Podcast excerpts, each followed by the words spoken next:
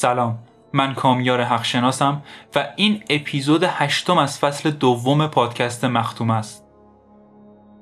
این داستان برای افراد زیر 18 سال مناسب نیست و ممکنه محتوای این اپیزود برای همه مناسب نباشه.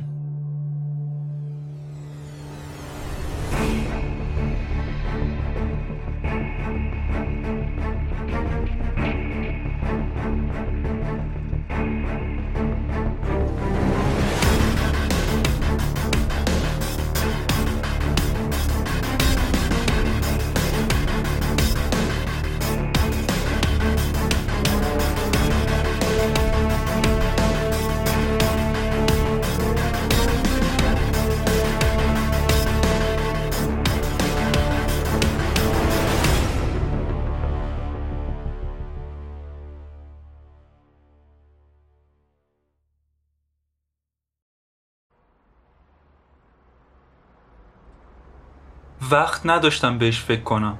فکر کنم سرعت واکنشم خوب بود. حداقل به اندازه کافی خوب بود.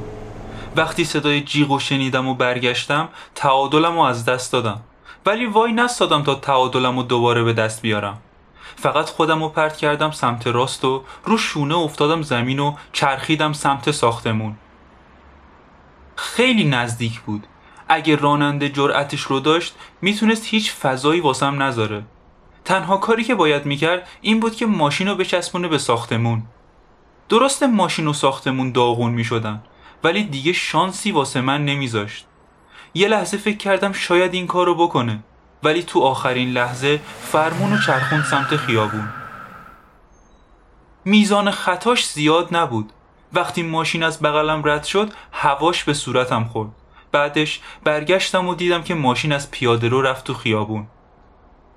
سر راهش یه پارکومتر رو از جا کند و وقتی داشت می‌رفت رو آسفالت یه چرخ ماشین بلند شد. گازش رو گرفت و درست وقتی چراغ قرمز شد از چهار را رد شد. چراغ قرمز رو رد کرد. ولی خب نصف ماشین های نیویورک این کارو می‌کنن. هیچ وقت ندیدم پلیس های نیویورک کسی رو واسه رد کردن چراغ قرمز جریمه کنن. انقدر تخلف زیاده که دیگه وقت این کارو ندارن. دیوونن. اون راننده ها دیوونن. همون زن پیر بود. الان کنار من وایساده بود و داشت نوچ نوچ می‌کرد. مشروبشون رو می‌خورن و آشقالاشون رو می‌کشن. بعد میشینن پشت فرمون. نزدیک بود بمیری. آره. و حتی بعد اون کاری که کرد وای نستاد ببینه حالت خوبه یا نه. فکر نکنم بقیه براش مهم باشن.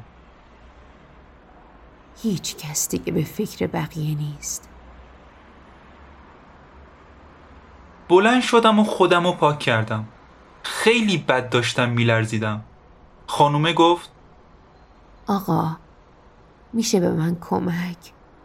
و بعدش با تعجب اخم کرد. نه. شما به من پول دادی درسته؟ خیلی معذرت می‌خوام. حافظم مشکل پیدا کرده. دست کردم تو کیف پولم و گفتم ببین این یه اسکناس ده دلاریه. سعی کن این یکی یادت بمونه باشه؟ مطمئن شو که وقتی خرجش می‌کنی مقدارش یادت بمونه. متوجه شدی؟ اوه خدای من. الان من بهتره برم خونه و یکم بخوابم. اوه خدای من ده دلار. یه اسکناس ده دلاری؟ خدا پشت و پناهت باشه آقا. گفتم همین الان بود. وقتی برگشتم هتل آیزا پشت میزش نشسته بود. یه هندی با پوست روشن و چشمای آبی و موهای رنگی.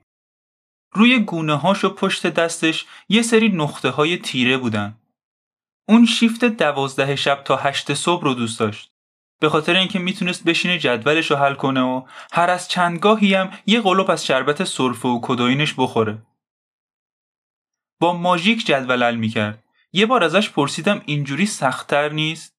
بهم گفت اونجوری دیگه افتخاری توش نیست. آقای اسکادر. چیزی که الان گفت این بود که پیغامی نداشتم. رفتم طبقه بالا و از راه رو رفتم سمت اتاقم. چک کردم ببینم از زیر در نوری میاد یا نه. چرا خاموش بود ولی این چیزی رو ثابت نمی‌کرد. دوروبر قفل دنبال خط و خراش گشتم. چیزی نبود که اینم چیزی رو ثابت نمی‌کرد. به خاطر اینکه می‌شد با نخ دندونم قفل این درا رو باز کرد. بعدش در رو باز کردم و دیدم جز وسایل چیز دیگه ای تو اتاق نیست. دستامو باز کردم و به انگشتام که داشتن میلرزیدن نگاه کردم. یه شات درست و حسابی ریختم و خودم رو مجبور کردم بخورمش. یه لحظه لرزش دستام به شکمم منتقل شد و فکر نمی کردم ویسکی پایین بمونه. ولی موند. یه سری حرف و اعداد رو روی یه کاغذ نوشتم و کاغذ رو گذاشتم تو جیبم. لباسامو در آوردم و زیر دوش وایسادم تا اون لایه عرقی که روم نشسته بود و بشورم. داشتم خودم رو خشک می کردم که تلفن زنگ زد. نمی‌خواستم برش دارم چون می‌دونستم چی میشنوم. این فقط یه اختار بود اسکادر. مزخرف میگی. داشتی تلاش تو می‌کردی. فقط به اندازه کافی خوب نبودی. ما وقتی بخوایم اشتباه نمی کنیم. بهش گفتم بره گم شو و تلفن رو قطع کردم. چند ثانیه بعد تلفن رو برداشتم و به آیزا گفتم هیچ تماسی رو قبل از ساعت نه وصل نکنه. ساعت نه ساعتی بود که می‌خواستم یکی زنگ بزنه و از خواب بیدارم کنه. بعدش رفتم تو تخت که ببینم خوابم می‌بره یا نه. بهتر از چیزی که فکر می‌کردم خوابیدم. شبش فقط دو بار از خواب پا شدم و هر دوبارم یه رویا منو از خواب پروند. رویایی که انقدر روانشناسای فرویدی رو خسته می‌کرد که اشکشون در بیاد. هیچ نمادی توش نبود. فقط تکرار یه نمایش بود. صحنه از موقعی که از آرمسترانگ بیرون اومده بودم شروع می شد و تا موقعی که ماشین نزدیکم می شد ادامه داشت. ولی تو خواب راننده جرأت و مهارتش رو داشت و کارو تموم می کرد و همون جوری که من فکرشو می کردم من رو بین ماشین و ساختمون له می کرد با مشت بسته و قلبی که تون تون می‌زد از خواب می پریدم. فکر کنم اونجور خواب دیدنا یه مکانیزم محافظتی باشه. ناخداگاه چیزایی که نمی‌تونی باشون کنار بیای و بر میدار و وقتی خوابی باشون بازی می‌کنه تا دیگه اونقدر اذیتت نکنم نمی‌دونم چقدر اون خوابا مفیدن ولی وقتی برای بار آخر یعنی سومین بار یک ساعت قبل از زمانی که قرار بود پاشم از خواب پا شدم حس خیلی بهتری راجع به اتفاقای اخیر داشتم. یه نفر می‌خواست منو بکشه. چیزی که خودم از اول می‌خواستم اتفاق بیفته. و همون نفر موفقم نشده بود. چیزی که بازم خودم می‌خواستم. به اون تماس تلفنی فکر کردم. مرد مالبرویی نبود. تقریبا ازش مطمئن بودم. صدایی که من شنیدم پیرتر بود. احتمالا طرفای سن خودم. و لحجه نیویورکی رو هم می‌شد تو صداش شنید. پس به نظر اونا دوتا بودن که چیز زیادی نمی‌گفت. ولی یه نکته دیگه برای دونستن بود. نکته ای که باید به پرونده اضافه و فراموش می‌شد. بیشتر از یه نفر تو ماشین بودن؟ سعی کردم یادم بیاد تو همون یه نگاه کوتاه چی دیدم. چیز زیادی ندیده بودم. وقتی یه ماشین نور بالا زده خب چیزی نمیشه دید. و وقتی برگشتم تا دور شدن ماشین رو ببینم دیگه خیلی دور شده بود و سریع هم حرکت می‌کرد. و من بیشتر می‌خواستم پلاک رو ببینم تا سرها رو بشمرم. برای صبونه رفتم پایین ولی نتونستم چیزی بیشتر از یه نون تست و یه فنجون قهوه بخورم. یه پاکت سیگار خریدم و سه تاش رو با قهوهم کشیدم. اولین سیگارایی بودن که بعد از تقریبا دو ماه میکشیدم و جوری من رو گرفتن که انگار مستقیم تو رگم تزریقشون کردم. یه سرگیجهی بهم دادن که حس خیلی خوبی بود. بعد از اینکه اون ستا رو تموم کردم پاکت رو میز گذاشتم و رفتم بیرون. رفتم سمت خیابون سنتر و اداره پلیس. یه بچه سفید پوست که معلوم بود تازه کاره ازم پرسید می‌تونه بهم کمک کنه یا نه. شیش تا پلیس تو اداره بودن و من هیچ کدومشون رو نشناختم پرسیدم ریلاندر اونجاست یا نه گفت چند ماه پیش بازنشسته شد. هی جری ری کی بازنشسته شد. فکر کنم اکتبر بود. پسره برگشت سمت من و گفت ری اکتبر بازنشسته شد. می‌تونم کمکی بهتون بکنم؟ گفتم کارم خصوصی بود. اگه بخواید می‌تونم آدرسشو پیدا کنم و بهتون بدم. بهش گفتم مهم نیست. از اینکه ری بازنشسته شده بود تعجب کرده بودم. به نظر سنش اونقدری نبود که بازنشسته شه ولی الان که بهش فکر می‌کنم اون از من مسنتر بود و من 15 سال خدمت کرده بودم. پنج سالم میشه که استعفا دادم. پس خودم من به سنی می‌رسیدم که بازنشسته بشم. شاید پسر بچه لیست ماشینایی که دزدیده شده بودن رو به هم نشون می‌داد. ولی باید بهش می‌گفتم کیم و توضیحاتی رو می‌دادم که اگه کسی که میشناختم میبود لازم نبود بدم. پس از ساختمون رفتم بیرون و سمت مترو قدم زدم. وقتی یه تاکسی خالی دیدم نظرم عوض شد و سوارش شدم. به راننده گفتم می‌خوام برم حوزه ششم. نمی‌دونست کجاست. چند سال پیش اگه می‌خواستی راننده تاکسی بشی باید می‌دونستی نزدیکترین بیمارستان و اداره پلیس و آتش نشانی کجاست. نمی‌دونم از کی دیگه این امتحانو نمی‌گیرن. بهش گفتم تو خیابون دهم غربیه و اونم بدون مشکل خاصی منو برد اونجا. ادی کوهلر رو تو دفترش پیدا کردم. داشت یه خبری رو تو روزنامه می‌خوند و به نظر خبر خوشحال کننده هم نبود.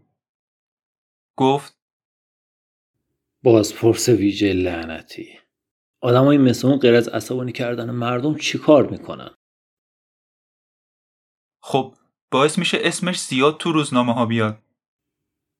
آره. تو می‌دونی چرا می‌خواد فرماندار بشه؟ به حسندال فکر کردم. گفتم این روزا همه می‌خوام فرماندار شن.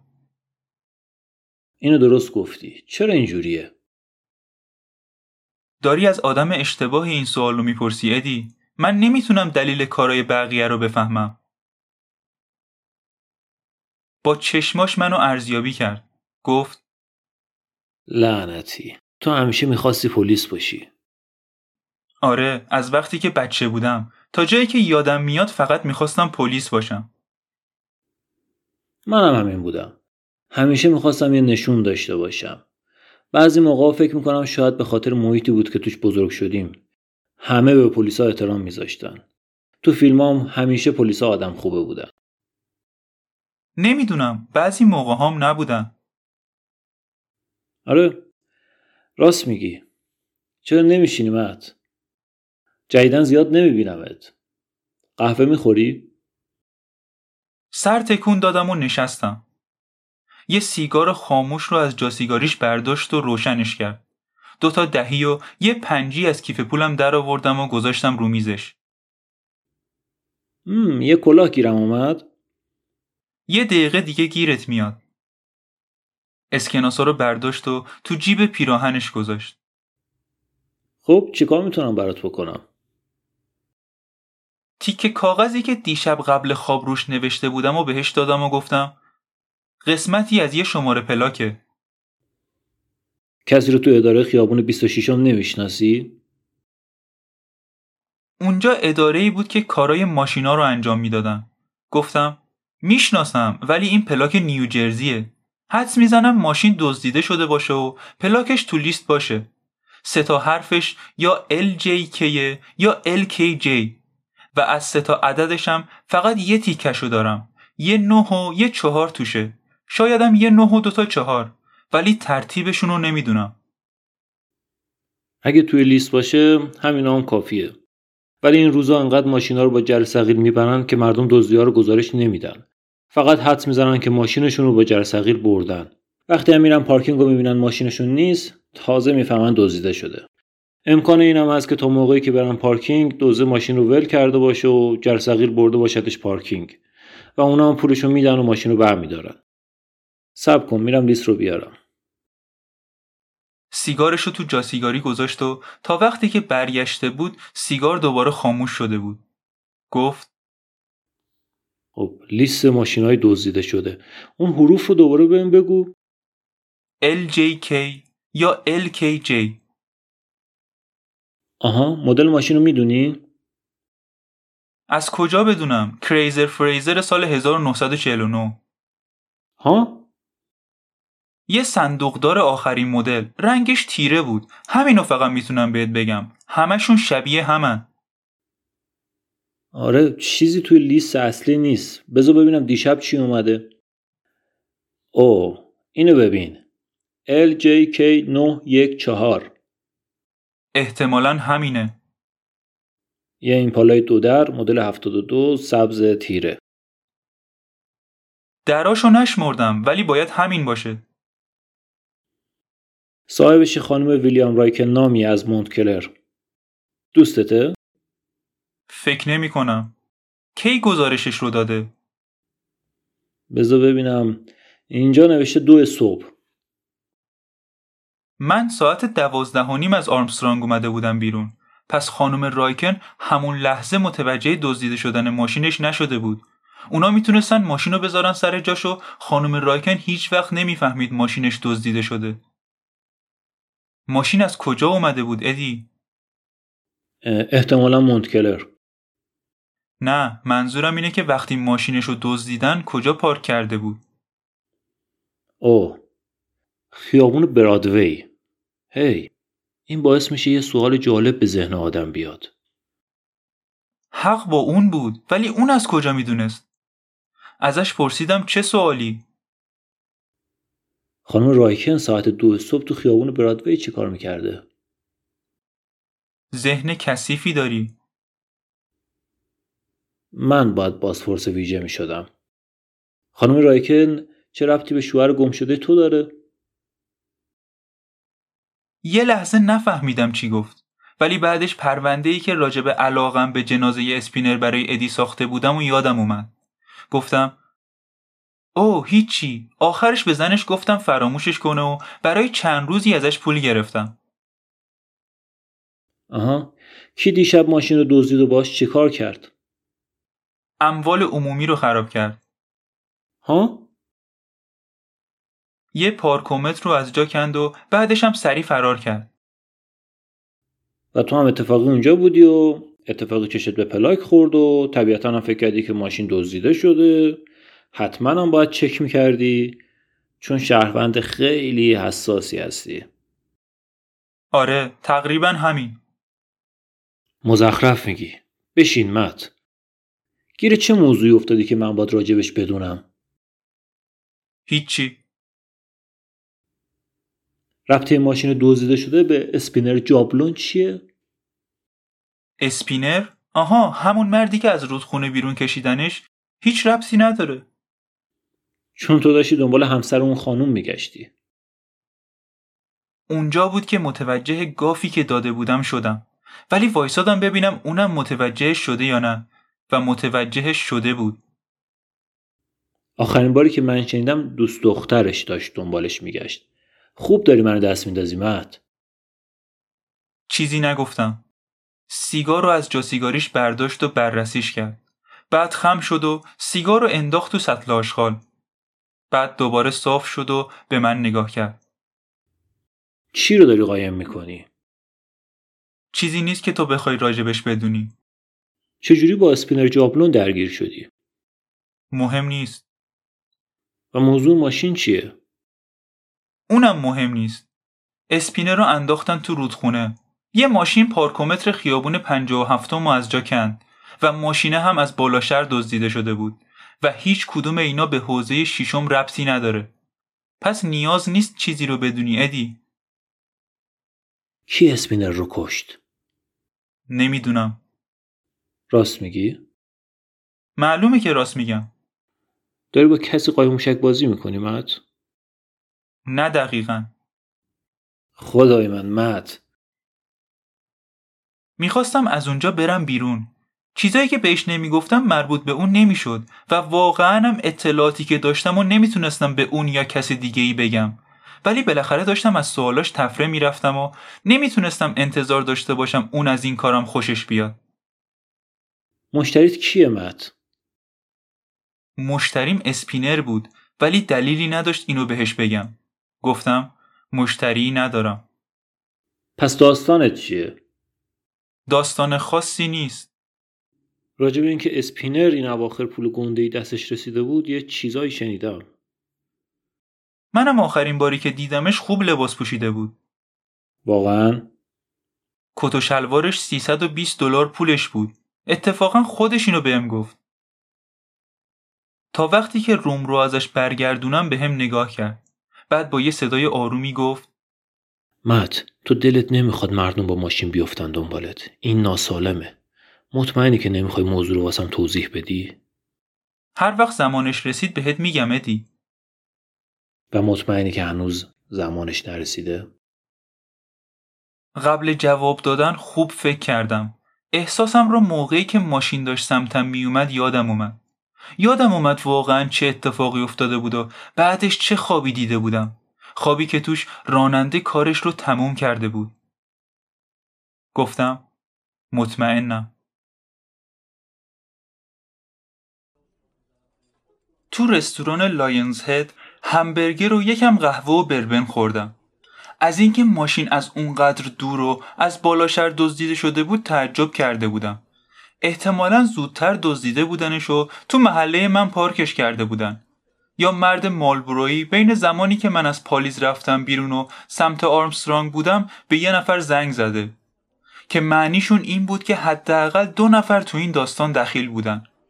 که این رو هم از روی صدای کسی که زنگ زده بود فهمیده بودم یا شاید نه بیفایده بود سناریوهای احتمالی که می‌تونستم بنویسم خیلی زیاد بودن و هیچ کدومشون جز این که منو گیج کنن کار دیگه ای نمی‌کردن.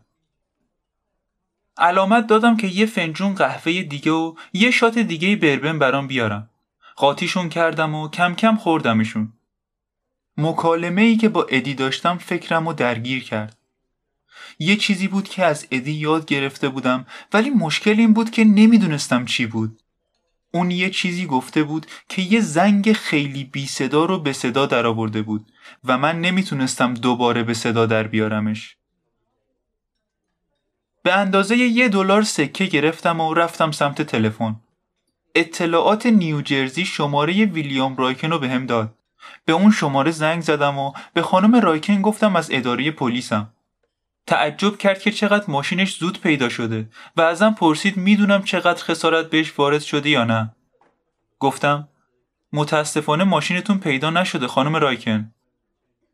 اوه چه بد. من فقط می‌خواستم یه سری جزئیات رو بپرسم. ماشینتون تو خیابون برادوی پارک شده بود؟ درسته. متوجهم. اینجا نوشته که شما سرقت و حوالی ساعت دو صبح گزارش دادید. همون موقع متوجه گم شدن ماشینتون شدید؟ درسته. البته تقریبا. رفتم جایی که ماشین رو پارک کرده بودم ولی ماشین اونجا نبود.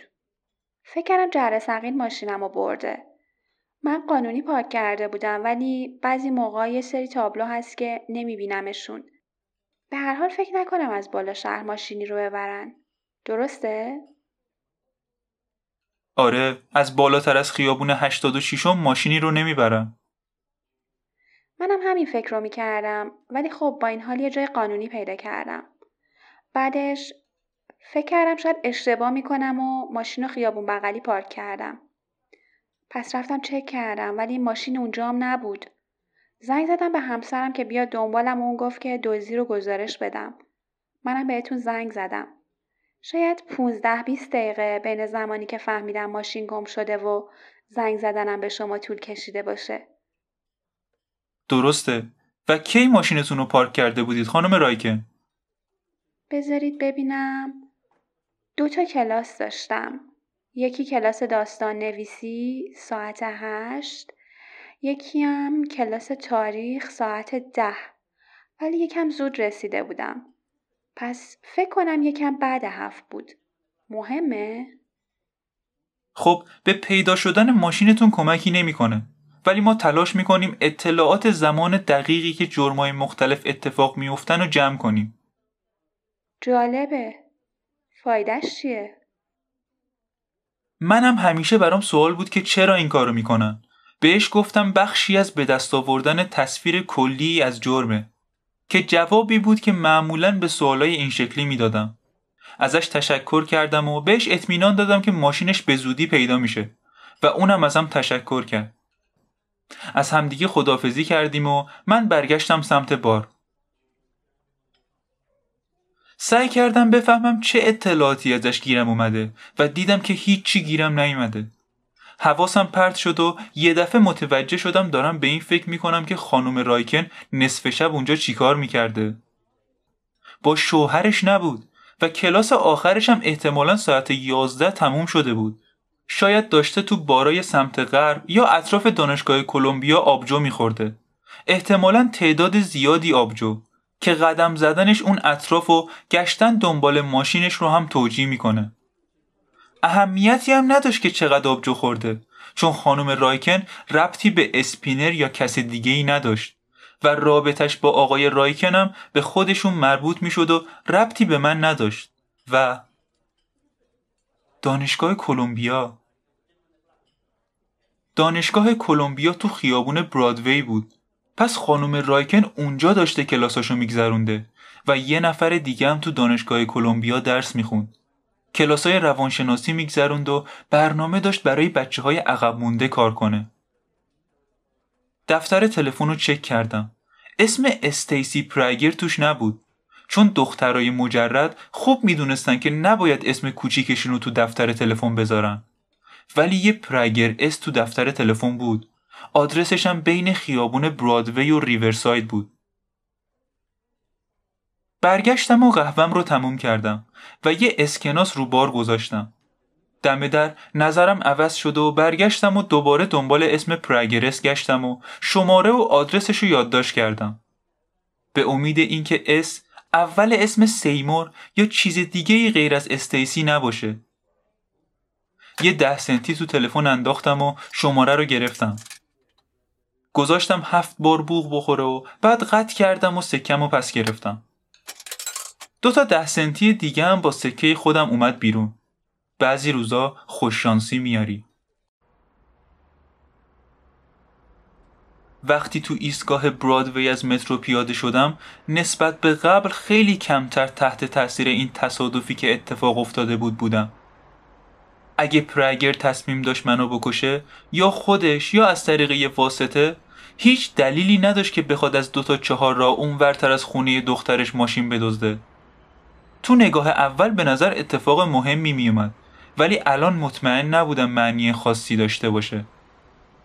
البته اگه استیسی پرگر دوست پسر داشت و دوست پسرش مرد مارلبرویی بود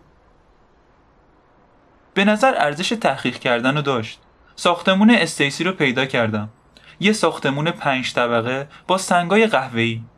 زنگ در رو زدم ولی کسی جواب نداد. زنگ در واحدهای بالایی رو هم زدم.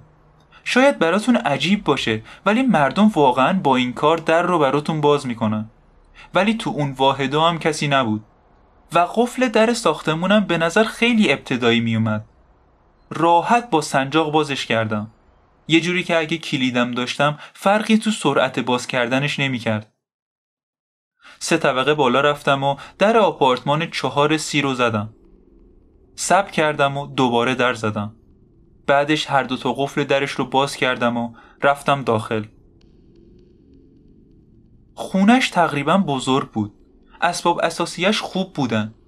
کمد و کشوهای لباسش رو چک کردم و تنها چیزی که گیرم اومد این بود که اگه استیسی دوست پسرم داشت دوست پسرش جای دیگه ای زندگی می‌کرد هیچ اثری از حضوری مرد تو اون خونه نبود یه نگاه کلی به آپارتمان انداختم فقط سعی داشتم یه حسی از کسی که اونجا زندگی می‌کرد بگیرم. کلی کتاب تو آپارتمان بود. بیشترشون راجع به جنبه های مختلف روانشناسی بودن. تو کابینت داروهاش چیزی قوی تر از آسپرین پیدا نکردم. استیسی آپارتمانش رو خوب نگه می داشت که می‌تونست نشون دهنده این باشه که زندگیش هم تو مسیر خوبیه. با اونجا وایسادن و گشتن بین کتابا و لباساش حس متجاوز بودن رو داشتم. هر چقدر جلوتر می‌رفتم بیشتر از نقشی که داشتم بازی می‌کردم حالم به هم می‌خورد. و این موضوع که نمی‌تونستم دلیل درست حسابی واسه حضورم تو اون آپارتمان پیدا کنم احساسم رو بدتر می‌کرد. از آپارتمان رفتم بیرون و در و پشت سرم بستم. یکی از قفلا رو قفل کردم. اون یکی رو فقط می‌شد با کلید قفل کرد. با خودم گفتم که احتمالا استیسی فکر می‌کنه یادش رفته یکی از قفلا رو قفل کنه. امکانش بود یه عکس قاب شده از مرد مالبرویی پیدا کنم. همچین چیزی به کارم میومد ولی این اتفاق نیفتاد از ساختمون رفتم بیرون و رفتم سمت یه رستورانی که همون کنار بود تا یه فنجون قهوه بخورم. پرگر، اتریج و یکی از اونا اسپینر رو کشته بود و سعی کرده بود من رو هم بکشه. و من به نظر نمی رسید تا الان کار مفیدی انجام داده باشم. اگه فرض کنیم پرگر بوده یه سری مسائل با هم جور در میان. فرض محکمی نیست ولی یه حس درستی تو خودش داره. اون از اولم پروندهش کشتن یه نفر با ماشین بوده و تا الانم دو بار از ماشین استفاده شده. اسپینر تو نامش راجب ماشینی که سعی داشت اونو بکشه گفته بود.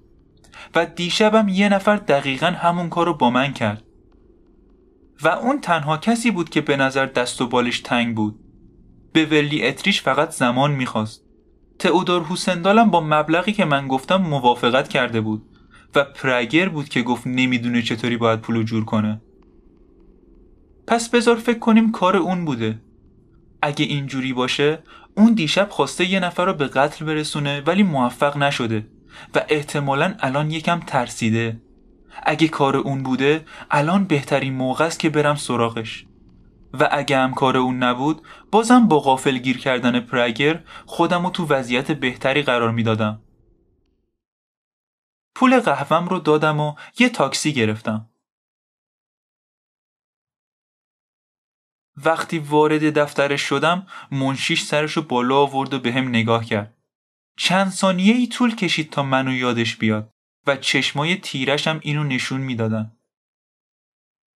گفتم متیو اسکادر. با آقای پرگر کار دارید؟ درسته. ایشون منتظرتونن آقای اسکادر؟ فکر کنم ایشون بخواد منو ببینه شری. به نظر از اینکه من اسمش رو یادم بود جا خورد. با تردید بلند شد و از پشت میز نیم دایرش اومد بیرون. گفت بهشون میگم شما اینجایید. رفت تو اتاق پرگر رو در رو هم پشت سرش بست. من رو صندلی نشستم و به نقاشی خانم پرگر نگاه کردم. این دفعه مطمئن شدم که اون مردا داشتن بالا می آوردن. هیچ شکی توش نبود. در باز شد و اون برگشت تو اتاق انتظار و دوباره در رو بست. پنج دقیقه دیگه می‌تونید برید داخل.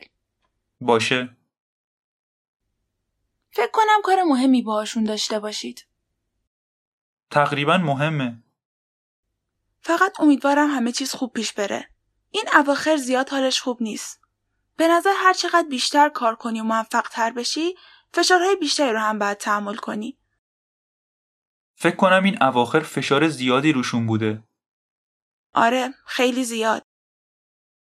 یه جوری به هم نگاه کرد که انگار من رو مقصر مشکلات پرگر می‌دونست. اتهامی بود که نمی‌تونستم ردش کنم. گفتم شاید به زودی مشکلاتش حل شن. امیدوارم. فکر کنم رئیس خوبی باشه. مرد خیلی خوبیه. همیشه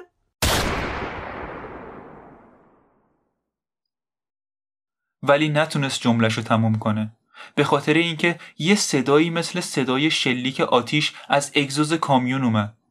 ولی کامیونا معمولا رو زمینن نه تو طبقه 22 شری کنار میزش وایساده بود. یه دقیقه خشکش زد. چشماش گشاد شدن و با پشت دستش دهنشو فشار داد. اونقدری تو اون وضعیت بود که من بتونم از صندلیم بلند شم و زودتر از اون به در اتاق برسم. در رو باز کردم و هنری پرگر پشت میزش نشسته بود. و البته اون صدا صدای اگزوز کامیون نبود. صدای تفنگ بود. یه تفنگ کوچیک.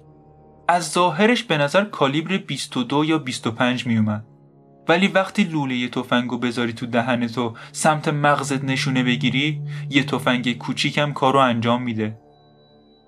دمه در وایسادم و سعی کردم راه رو سد کنم و اون پشت سرم بود.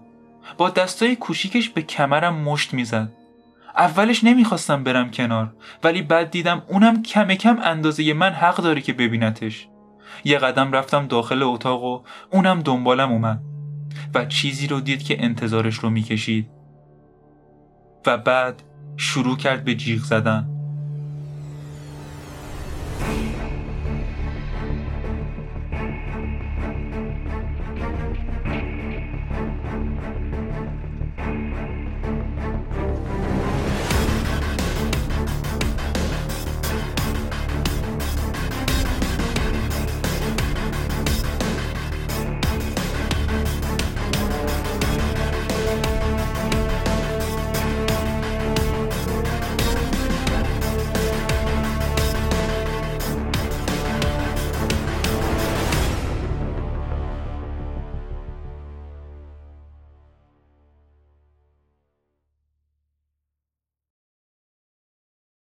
خب امیدوارم از شنیدن این اپیزودم لذت برده باشید.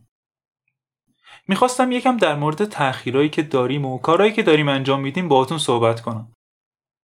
همونطوری که احتمالا متوجه شدید از این به بعد قرار هر شخصیتی صدای مخصوص خودشو داشته باشه. و یکی از دلایل تأخیرایی که این چند وقت داشتیم هم همین بود. در حال جمع کردن تیممون بودیم که بتونیم کیفیت بهتری رو بهتون ارائه بدیم. خوشحال میشم نظرتون رو راجع به این تغییر بدونم و از همین جام اعلام می‌کنم که هر کسی که علاقه منده تو تیممون با همون همکاری داشته باشه چه به عنوان گوینده چه مترجم یا هر جور دیگه ای لطفا از طریق راه های ارتباطی که توی توضیحات این اپیزود گذاشتم با من تماس بگیره. از همینجا از همه کسایی که توی این اپیزود با من همکاری کردن تشکر می‌کنم. اسم گوینده های این اپیزود رو می‌تونید توی توضیحات این اپیزود ببینید. همینجا هم بگم که داستان بعدی مختوم پلاس هم به زودی منتشر میشه و می‌تونید اون داستان رو از پادکست مختوم پلاس بشنوید. خیلی ممنون که ما رو دنبال می‌کنید و ازمون حمایت می‌کنید. از همه کسایی که ما رو توی سایت هامی باش حمایت کردن صمیمانه تشکر می‌کنم. واقعا حمایت هاتون خیلی به تولید و انتشار این پادکست کمک می‌کنه. به زودی هم یه surprise خیلی ویژه برای حامیانمون دارم. اگه شما می‌خواید ازمون حمایت کنید و بهمون دلگرمی بدید لینک سایت حامی باشمون توی توضیحات اپیزود موجوده. اگه هم که از Castbox پادکست رو گوش می‌کنید موقع پخش اپیزود لینکش براتون میاد. بازم از همه کسایی که ما رو دنبال می‌کنن اپیزودا رو گوش میدن و برامون نظر می‌ذارن صمیمانه تشکر می‌کنم. امیدوارم تونسته باشم اپیزود به اپیزود کیفیت کار رو بالاتر ببرم و شما رو راضی نگه دارم. منتظر اپیزودهای بعدی مختومه و مختومه پلاس باشید تا اون موقع خدا نگهدار.